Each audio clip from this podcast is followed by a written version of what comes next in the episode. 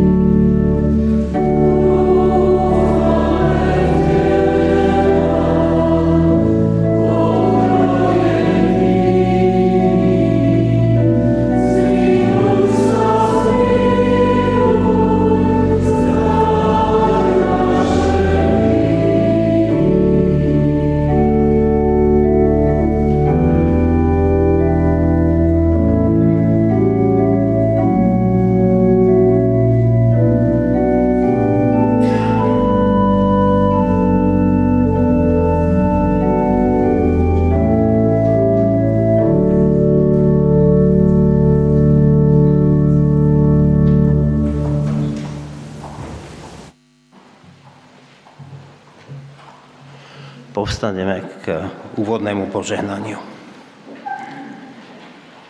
Nech nám všetkým, hľadajúcim aj hľadaným, nachádzajúcim aj nájdeným, ďalekým aj blízkym, udelí trojediný Boh milosť a požehnanie.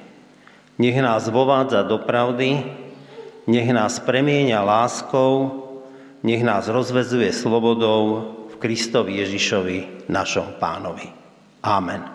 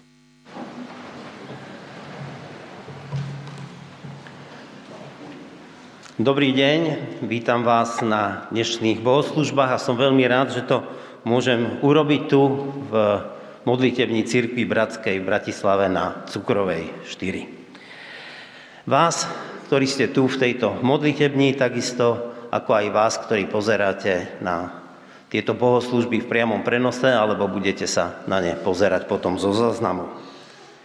Stretli sme sa, aby sme spoločne oslavovali nášho Pána Boha, aby sme mu ďakovali za všetko to, čo nám dáva. Od Veľkej noci sa zamýšľame nad stretnutiami, ktoré mali učeníci alebo Ježišovi blízki ľudia s ním po jeho vzmrtvých staní. Odpustenie po utrpení, život po smrti. Neuveriteľné. Ani Tomáš tomu nemohol uveriť. Presvedčil ho až dotyk do rán pána Ježiša Krista. Tomášov príbeh bude inšpiráciou pre dnešné rozmýšľanie nad Božím slovom, ktorým nás povedie Marek Markuš.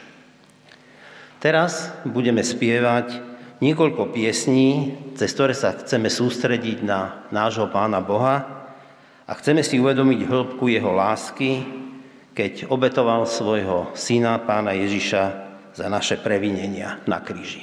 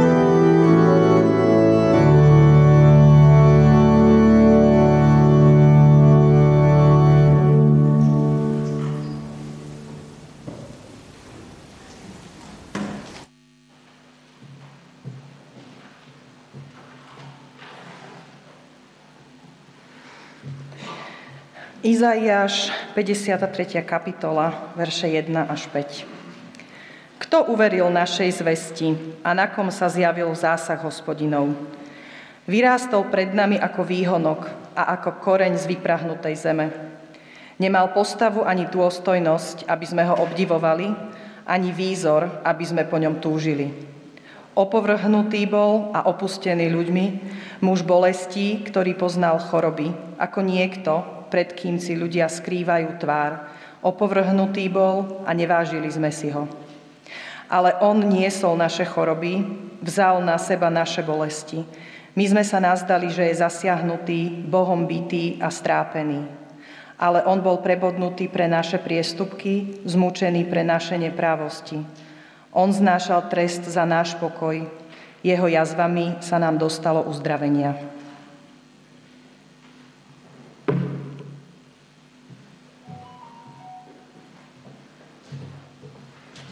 Povstaneme k modlitbe. Náš Pane, ďakujeme Ti za to, že si môžeme stále hlbšie, hlbšie uvedomovať, aké dôležité pre naše životy je to, že Ty si bol ochotný posluchnúť svojho Otca a zobrať na seba naše viny. Ďakujeme Ti za rany, ktoré si kvôli nám dostal. Ďakujeme Ti za spasenie, ktoré cez ne prijímame. A prosíme ťa o to, aby aj naše rany si liečil, aby sme aj my mohli byť svedectvom pre tých, ktorí okolo nás majú rany a mohli by sme byť tými, ktorí sa ich dotýkajú a vďaka Tebe a Tvojej moci im vieme pomôcť, lebo pomáhaš Ty a nie my. Prosím ťa o požehnanie aj tohto nášho stretnutia. Prosím ťa o to, aby si bol tu s nami. Amen.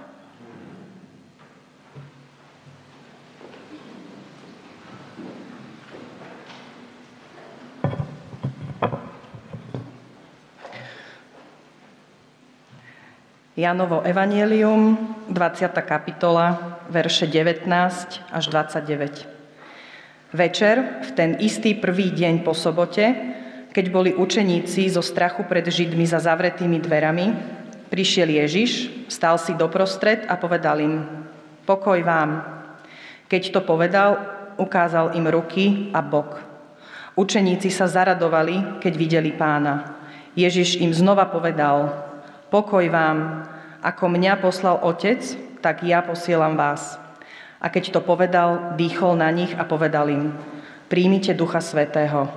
Tým, ktorým odpustíte hriechy, budú im odpustené. Tým, ktorým zadržíte, budú zadržané.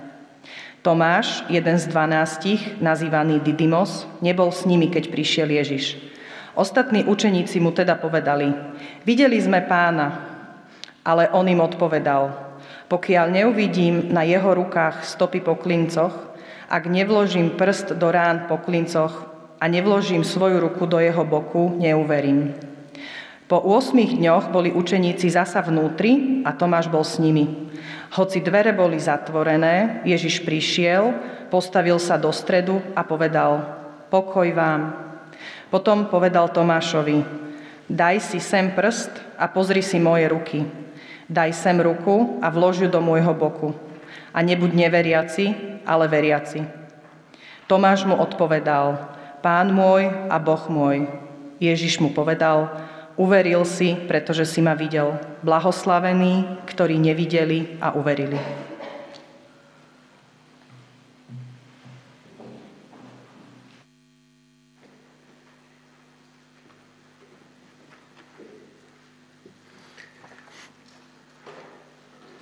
Dobré ráno vám všetkým prajem. Um, jeden môj priateľ, taký dobrý buddhista, e, raz pri našom rozhovore tak zauvažoval, že kresťanstvo je tiež úžasné, len škoda, že Ježiš po sebe nezanechal knihu nejakých ponaučení a pravidiel pre život. Takto máme len tie zvláštne evaneliové príbehy, ktoré si každý vykladá po svojom. A mož, asi sa zhodneme, že toto riziko tu naozaj je. V dejinách sme boli mnohokrát svetkami tak, tohto napätia a dodnes a zrejme sme súčasťou um, takej diskusie o rôznom porozumení písma. Ale čím viac ja tieto príbehy čítam, tak tým viac sa mi páči tá prozreteľnosť ducha, v ktorej nám najdôležitejšiu skutočnosť dejín Božieho stvorenia a záchrany ľudstva a celého vesmíru zanechal vo forme obyčajného príbehu. Vo forme výpovedí nejakých svetkov, čo sa stalo, čo kto povedal, čo kto urobil a čo bolo potom. Takto podaný príbeh nám totiž to nehovorí nejakú hotovú, vydestilovanú pravdu. Dobrý príbeh nefunguje tak, že teraz ti niečo poviem, ale tak, že poď sa pozrieť, niečo ti ukážem. Také rozprávanie pozýva dovnútra príbehu, vžívate sa do jeho postav a môžete sami posúdiť, o čo ide a aké posolstvo sa v príbehu skrýva, alebo môžete objaviť nejakú prekvapivú pravdu. A po Veľkej noci sa takto vžívame do príbehov vzkriesenia.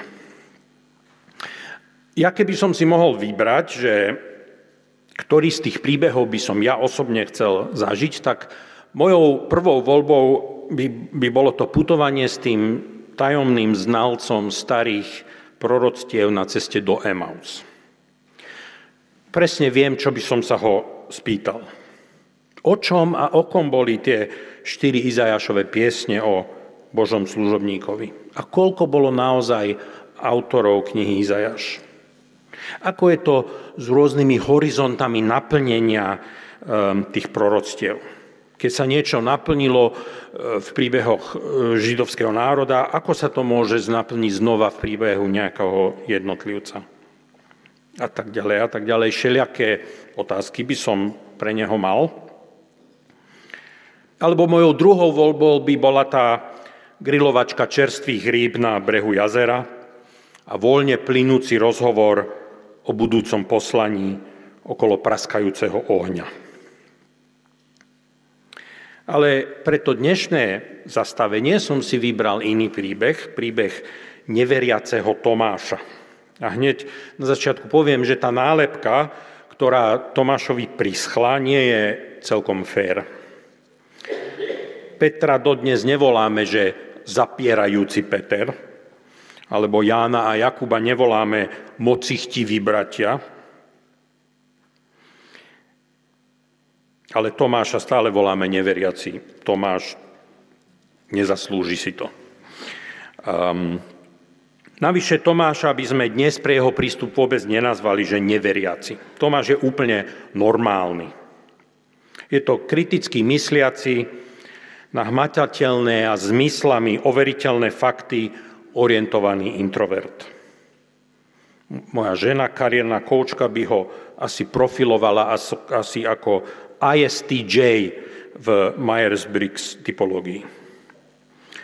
Tomáš je predobrazom postosvieteneckého racionálneho človeka, ktorý si rád robí na veci vlastný názor po dôslednom posúdení všetkých možností. Tomáš je síce jeden z dvanástich, ale to pre neho tiež neznamená, že bude stále robiť všetko to, čo tí ostatní. Tomáš nepodlieha takej kmeňovej stádovitosti, niekedy sa k ním pripojí a niekedy nie.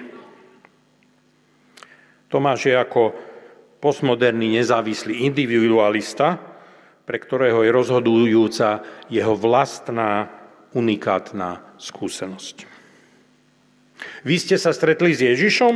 No fajn pre vás, ale pre mňa to je nerelevantné. Ja musím mať svoju vlastnú skúsenosť.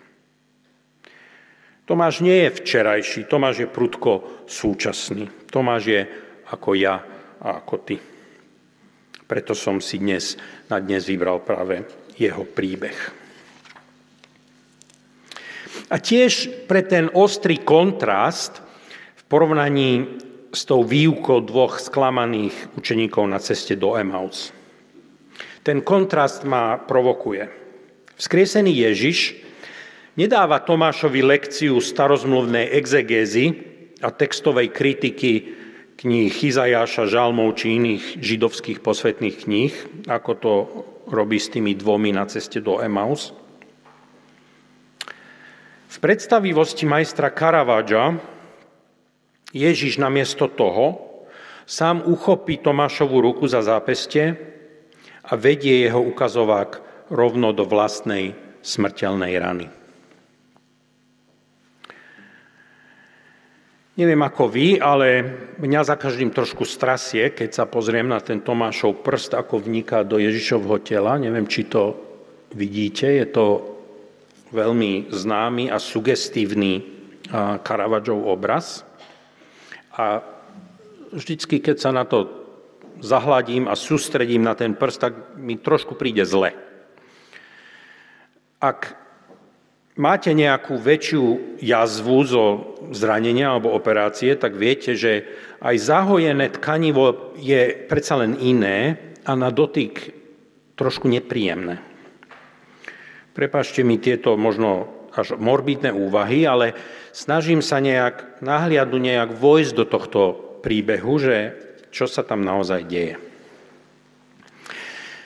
Samozrejme, s Tomášom sa tu dotýkame veľkého tajomstva. Aké naozaj bolo Ježišovo vzkriesené telo? Na jednej strane malo schopnosť meniť miesta a prechádzať cez zatvorené dvere. Na druhej strane to bolo telo, ktoré normálne príjmalo potravu a najmä nebolo bezchybné.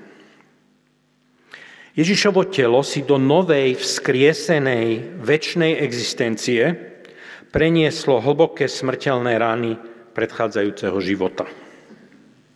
A viem si úplne dobre predstaviť, že ani pre vzkrieseného Ježiša nemusel byť ten Tomášov dotyk príjemný.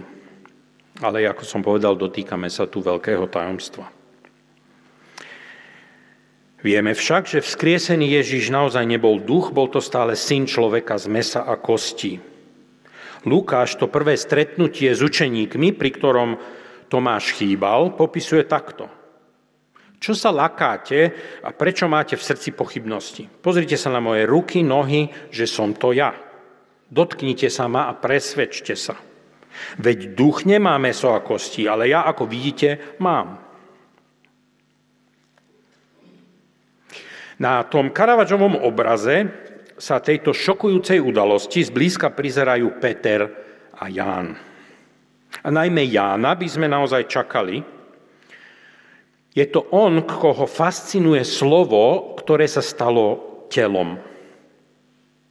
Vtelenie Boha do našej pozemskej telesnej reality so všetkou zraniteľnosťou a krehkosťou je Jánovou veľkou témou. Ján bol obdarený duchovnou intuíciou a predstavivosťou, ktorou Tomáš obdarovaný nebol.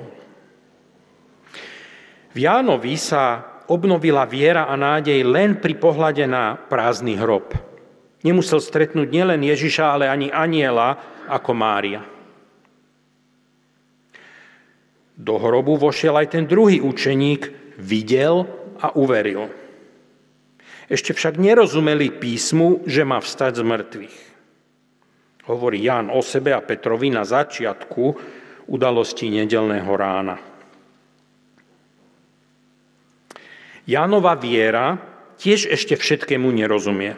Postupne sa rozvíja, prehlbuje, jeho porozumenie rastie a tento moment s Tomášom je zrejme aj pre neho dôležitým mílnikom.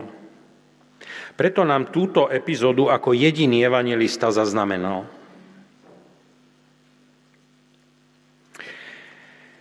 Tento zvláštny príbeh končí tým, tým známym Ježišovým výrokom, že blahoslavení sú tí, ktorí nevideli a napriek tomu uverili. Tento výrok tradične čítame ako takú kritiku na Tomášovú adresu, ale môžeme ho čítať aj ako také Ježišovo vecné pomenovanie reality. Blahoslavení, teda nejak zvlášť požehnaní či vyvolení v Biblii, sú vždy totižto v menšine. To sú tí, ktorým sa dostalo zvláštnej milosti a daru nejakej väčšej duchovnej imaginácie. Ale väčšina ľudí nie je taká. Väčšina ľudí je ako Tomáš. Potrebujú Ježiša vidieť, aby mohli uveriť. Ako však môžeme Ježiša uvidieť alebo pomôcť iným ho uvidieť, keď už Ježiš fyzicky medzi nami nie je? Ako budeme žiť v dobe neblahoslavených, keď už nemáme prístup k Tomášovej skúsenosti? Tak skúsme čítať ten Tomášov príbeh s týmito otázkami v pozadí.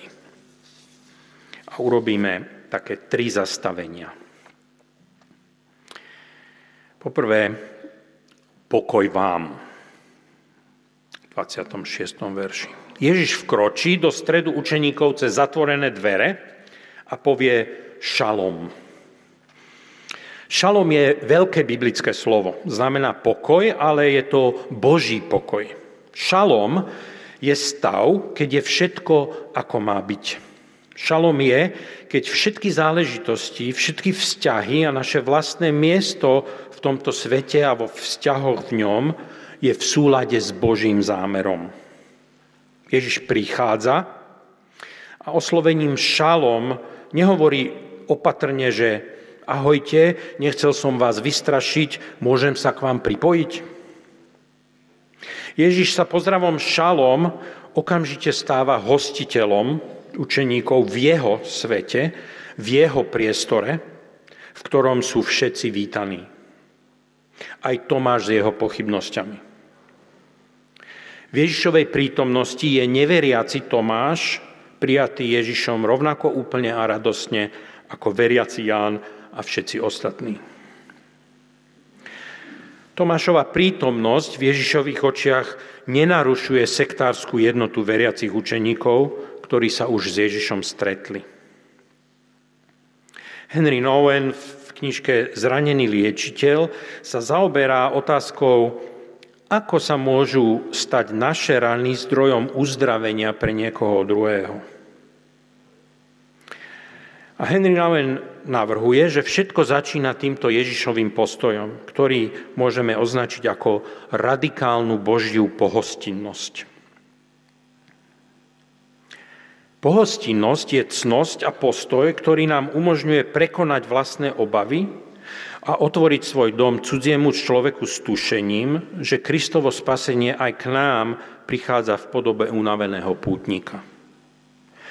Pohostinnosť robí z vystrašených učeníkov odvážnych svetkov, z podozrievarvých vlastníkov štedrých darcov a z úzkoprstých sektárov robí hľadačov novej múdrosti.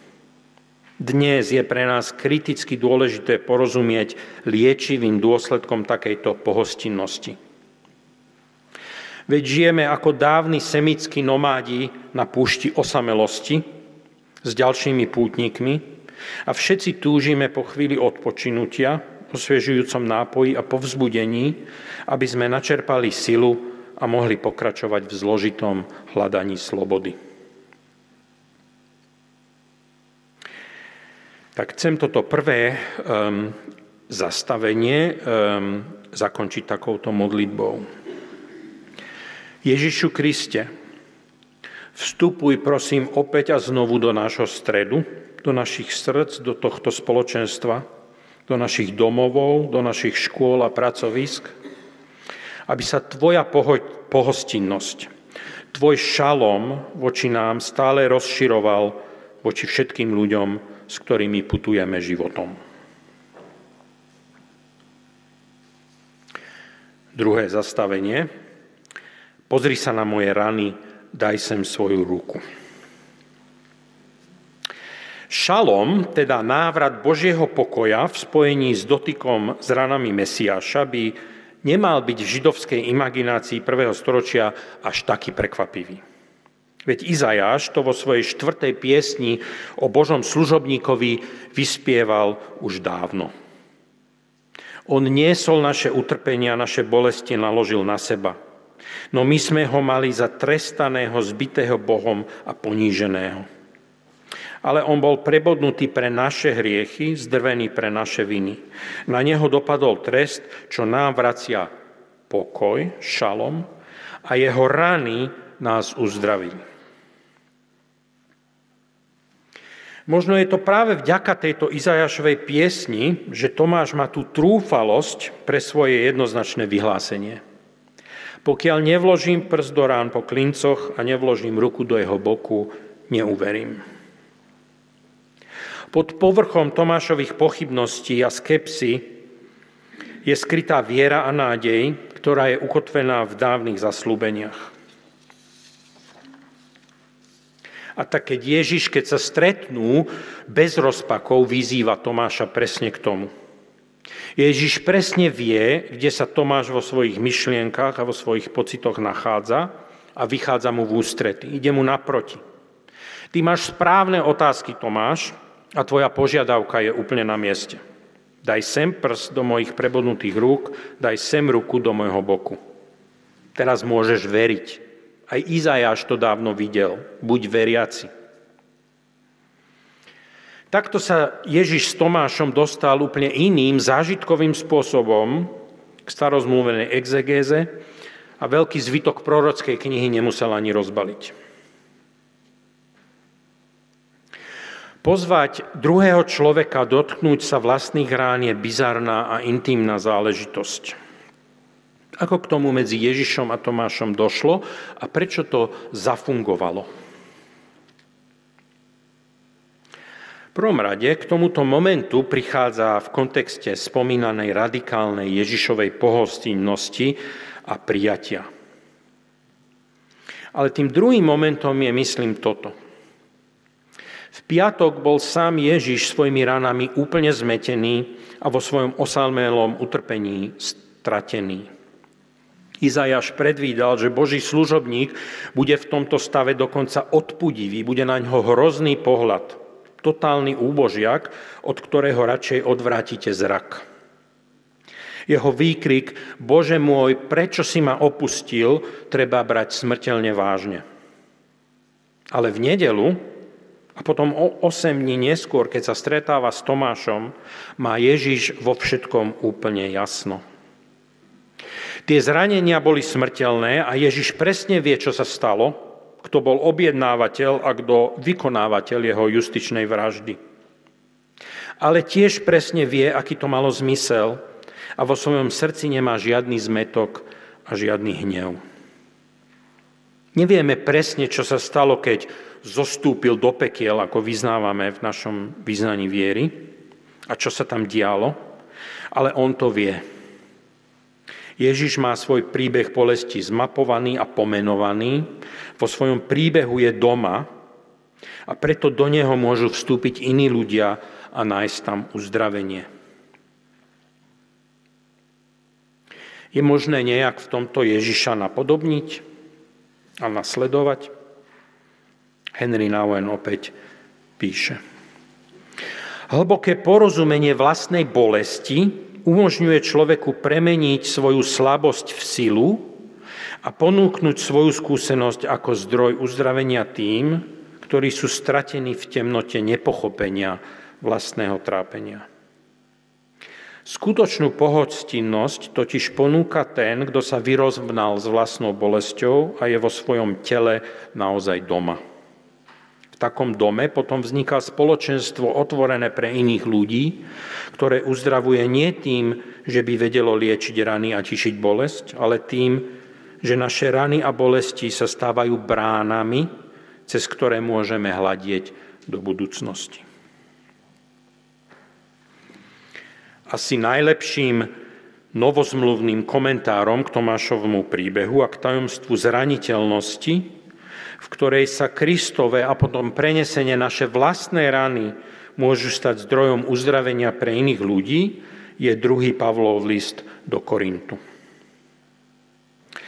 Pavol práve prekonal zrejme doteraz najlepš- najväčšie utrpenie vo svojom živote v Efeze a Korintianom napriek tomu, že s nimi rieši boľavý tiahly konflikt, otvára svoj život. Celým listom sa tá téma tiahne, ale jeho slova v 12. a 13. kapitole na záver sú ako keby zhrnutím a vyvrcholením celého toho tónu Pavlovho listu. Bol mi daný do tela osteň, aby som sa nepovyšoval. Trikrát som prosil pána, aby ho odo mňa odňal. Ale on povedal, stačí ti moja milosť, lebo sila sa prejavuje v slabosti.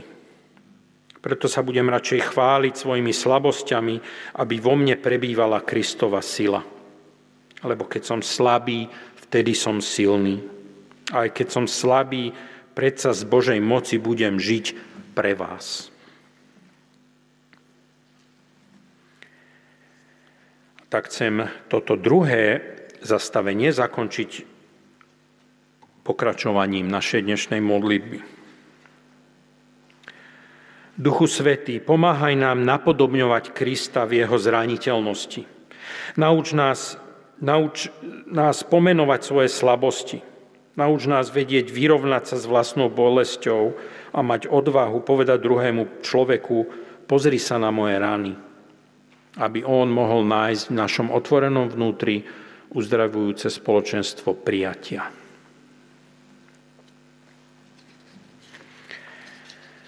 Tretie zastavenie, môj pán a môj Boh. Čo teda uvidel Tomáš cez bránu Ježišových smrteľných rán? Čo našiel Tomáš v pohostinnom dome Ježišovho vzkrieseného tela? Dotyk so smrteľne raneným a vzkrieseným Bohom je bezprecedentným kontaktom s najstaršou mágiou sveta, na ktorej bol svet založený, povedal by Luisov Aslan. Ak je Ježiš tým, kým o sebe tvrdil, že je, a ak sa jeho smrťou a vzkriesením odohralo to, čo novozmluvní svetkovia tvrdia, že sa udialo, tak potom sa Tomáš dotykom Ježišových rán dotkol samotnej podstaty konečného Božieho zámeru so svetom, podstaty nového stvorenia. Keď sa Tomáš dotýka týchto rán, Kristus už nemôže byť viac Immanuel. Boh s nami. Úplne na fyzický dotyk s nami. A Tomáš nemôže na to povedať nič, len vydýchnuť radostným prekvapením môj pán a môj Boh. Otázka toho, kto je vlastne tento Ježiš, je u Jána taký opakujúci sa refrén. Sedemkrát počujeme z úst samotného Ježiša jeho výroky Ja som chlieb, svetlo, dvere, pastier, život, cesta, vinič. Ale ako by tieto Ježišové metafory boli len smerovkami presne k tomuto záverečnému Tomášovmu vyznaniu. V Jánovi nikto teraz nedospel k tak existenciálnemu porozumeniu toho, kto je Ježiš. A Pilátovo, aha človek, ecce homo, 19. kapitole 5. verš, a Tomášovo, aha môj Boh. Tieto dve vyhlásenia rámcujú nielen najdôležitejší príbeh ľudských dejín, ale aj isté kontinuum možných odpovedí na otázku, kto vlastne tento Ježiš je. Dotykom s ranami tohto sveta, s ranami pohostinných a zraniteľných priateľov na okolo, dotykom s ranami Ježišovho príbehu sa môže aj v skeptikovi zrodiť duchovný zrak, ktorým zrazu uvidí seba, seba samého a príbeh vlastných rán novým oslobodzujúcim svetlom a uvidí Ježiša novými očami a vydýchne prekvapením. Áno, veď on je aj môj Boh. A nemôže to byť inak, ako to, že som to doteraz nevidel.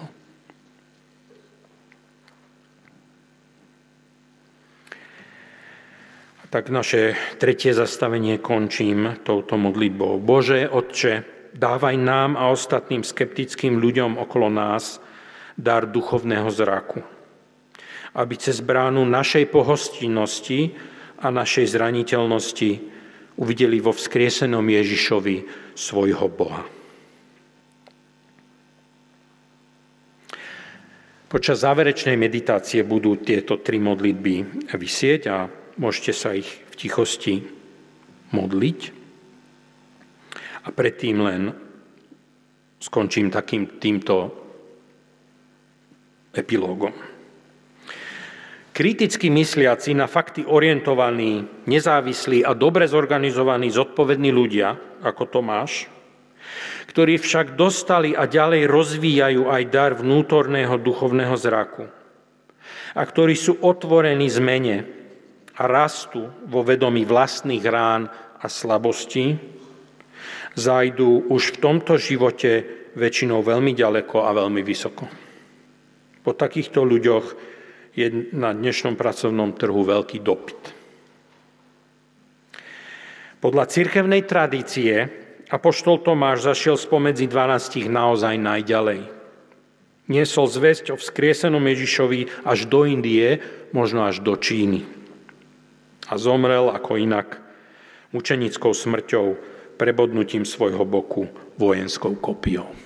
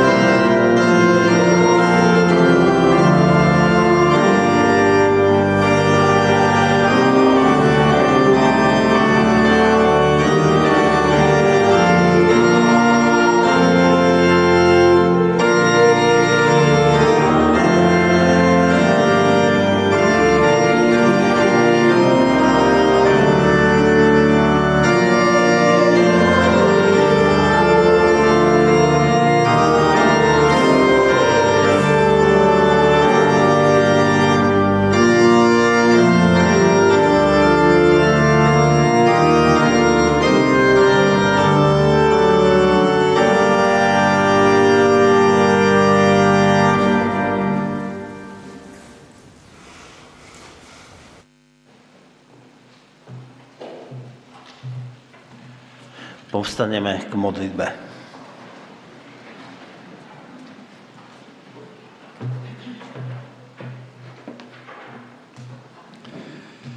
Všemohúci Bože, Otče, Synu, Duchu Svetý, chceme ťa oslavovať za Tvoje dielo záchrany ľudstva. Ďakujeme Ti, Pane Ježišu Kriste, že si dokonal toto dielo záchrany. Ďakujeme Ti za Tvoje rany, ktorých je naše uzdravenie. Ďakujeme Ti aj za nášho brata Tomáša, za jeho skepsu. Vyznávame Ti, že aj my máme pochybnosti a otázky, na ktoré nevieme odpovedať. Prosíme ťa, aby si eh, ku nám prichádzal so svojím pokojom, aby si nás učil prijímať naše rany, aby sme z nich mali úžitok nielen my, ale aj tí, ktorí pozorujú, ako vieme tie rany prijímať. Prosíme ťa, aby si sa nám naďalej zjavoval ako ten, ktorý vládne všetkému, a má moc nás priviesť do väčšného života. Prihovárame sa za to, aby si nám dal porozumieť nášmu dnes možno najväčšiemu pochybovaniu a skepse z toho, keď sa pozeráme, čo sa deje za našimi hranicami na Ukrajine. Náš rozum to neberie. Sme z toho zúfali v svojich myšlienkách a nevidíme východisko. Prosíme ťa, Pane, o Tvoj, aby si aj v tom prišiel so svojím pokojom, aby si dával tým zraneným porozumieť to, prečo príjima musia trpieť. A prosíme ťa o to, aby si sa zjavoval ako ten, ktorý vládne všetkému, aj napriek tomu, že necháva dnes vládnuť nehodným ľuďom. Prosíme ťa o Tvoje zmilovanie. Amen.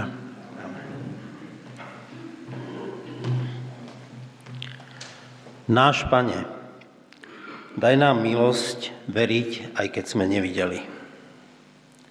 Aby sme mohli zažiť Tvoj Boží pokoj aby Tvoje aj naše rany mohli prinášať do spoločnosti uzdravenie.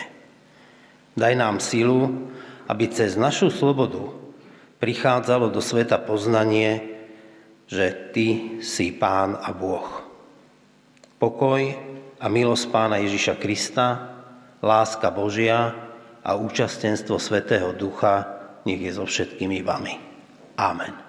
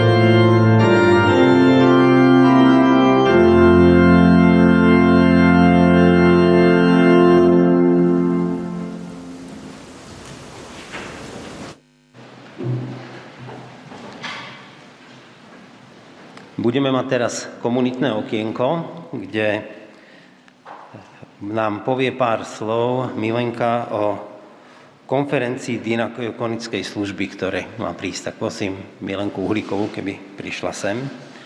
A počas tohto komunitného okienka aj následujúcich oznamov e, vykonáme tú pravidelnú zbierku, ktorú tu robíme. Eh, milí priatelia, ja by som vás chcela informovať o podujatí, ktoré eh, organizujeme ako zbor pre ľudí z celého Slovenska. V sobotu 20. mája, teda asi o tri týždne, eh, budeme mať konferenciu s názvom Ako pomáhať, aby sme pomohli. S myšlienkou usporiadať niečo takéto prišla naša sestra, priateľka e, Zuzka Bánova, ktorá v našom zbore slúži ako zborová diakonka, teraz momentálne je v besiedke. Ona sa predčasom zúčastnila niečoho podobného v Čechách. E, bolo to podujatie, ktoré bolo zamerané na, tiež na pastoráciu a zborovú diakoniu a veľmi ju to oslovilo a uvedomila si, že aj ľudia, ktorí pomáhajú druhým, potrebujú podporu a potrebujú sa um, ďalej vzdelávať a potrebujú rozmýšľať nad tým, ako pomáhať, aby tá pomoc bola naozaj pomocou.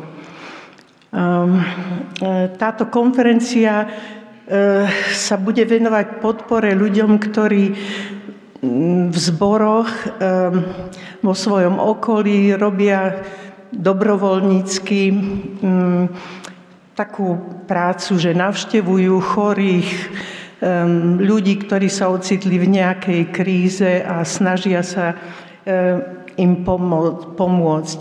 Témy a rečníci konferencie budú E, veľmi zaujímavý od Slavoja Krupu cez Miriam Sekeovú zo Slieskej diakonie, Kristínu Uhlíkovú až po Beatu Dobovú z Evangelickej diakonie. Um, tie, budeme rozmýšľať vlastne o sociálnej práci, ako nastaviť veci tak, aby pomoc bola účinná. Na seminári budeme mať možnosť si posilniť svoje zručnosti pri vedení rozhovoru s druhým človekom alebo rozmýšľať nad témou straty zmysluplnosti svojho života. Ehm, budeme tiež môcť nazrieť do sveta ľudí, ktorí strácajú psychickú orientáciu. Tak ehm, touto cestou by som vás vlastne chcela pozvať, ak vás táto téma pomoci dobrovoľníckej zaujíma. Môžete sa ešte prihlásiť. Link je na našom zborovom webe alebo osobne u Zuzky Bánovej. A tiež by som chcela poprosiť aj o pomoc. Prosím o to, aby ste sa modlili za to, aby táto konferencia bola úspešná, užitočná pre ľudí, ktorí sa jej zúčastnia. Tiež e, chcem poprosiť aj o pomoc pri ubytovaní. Niektorí ľudia budú potrebovať nocľah z piatku na sobotu a zo soboty na nedelu. Ak máte možnosť niekoho ubytovať, prosím, prihláste sa u mňa. Ak e, môžete pomôcť v kuchyni alebo pri obsluhe stolov počas celého dňa, tiež to uvítame a prosím, dajte nám o tom vedieť. A ako poslednú vec, ak by ste mohli priniesť niečo doma napečené, tak vám budeme tiež veľmi vďační. V sobotu 20. mája, ako pomáhať, aby sme pomohli. Ďakujem pekne.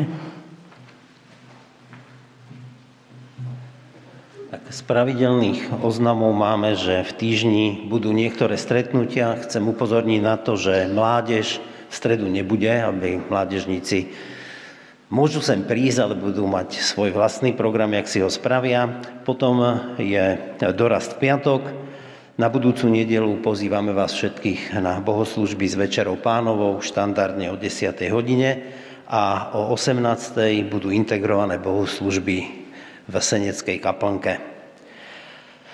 Je to aj pozvanie na stretávanie, ktoré Peter nazval Kde verím.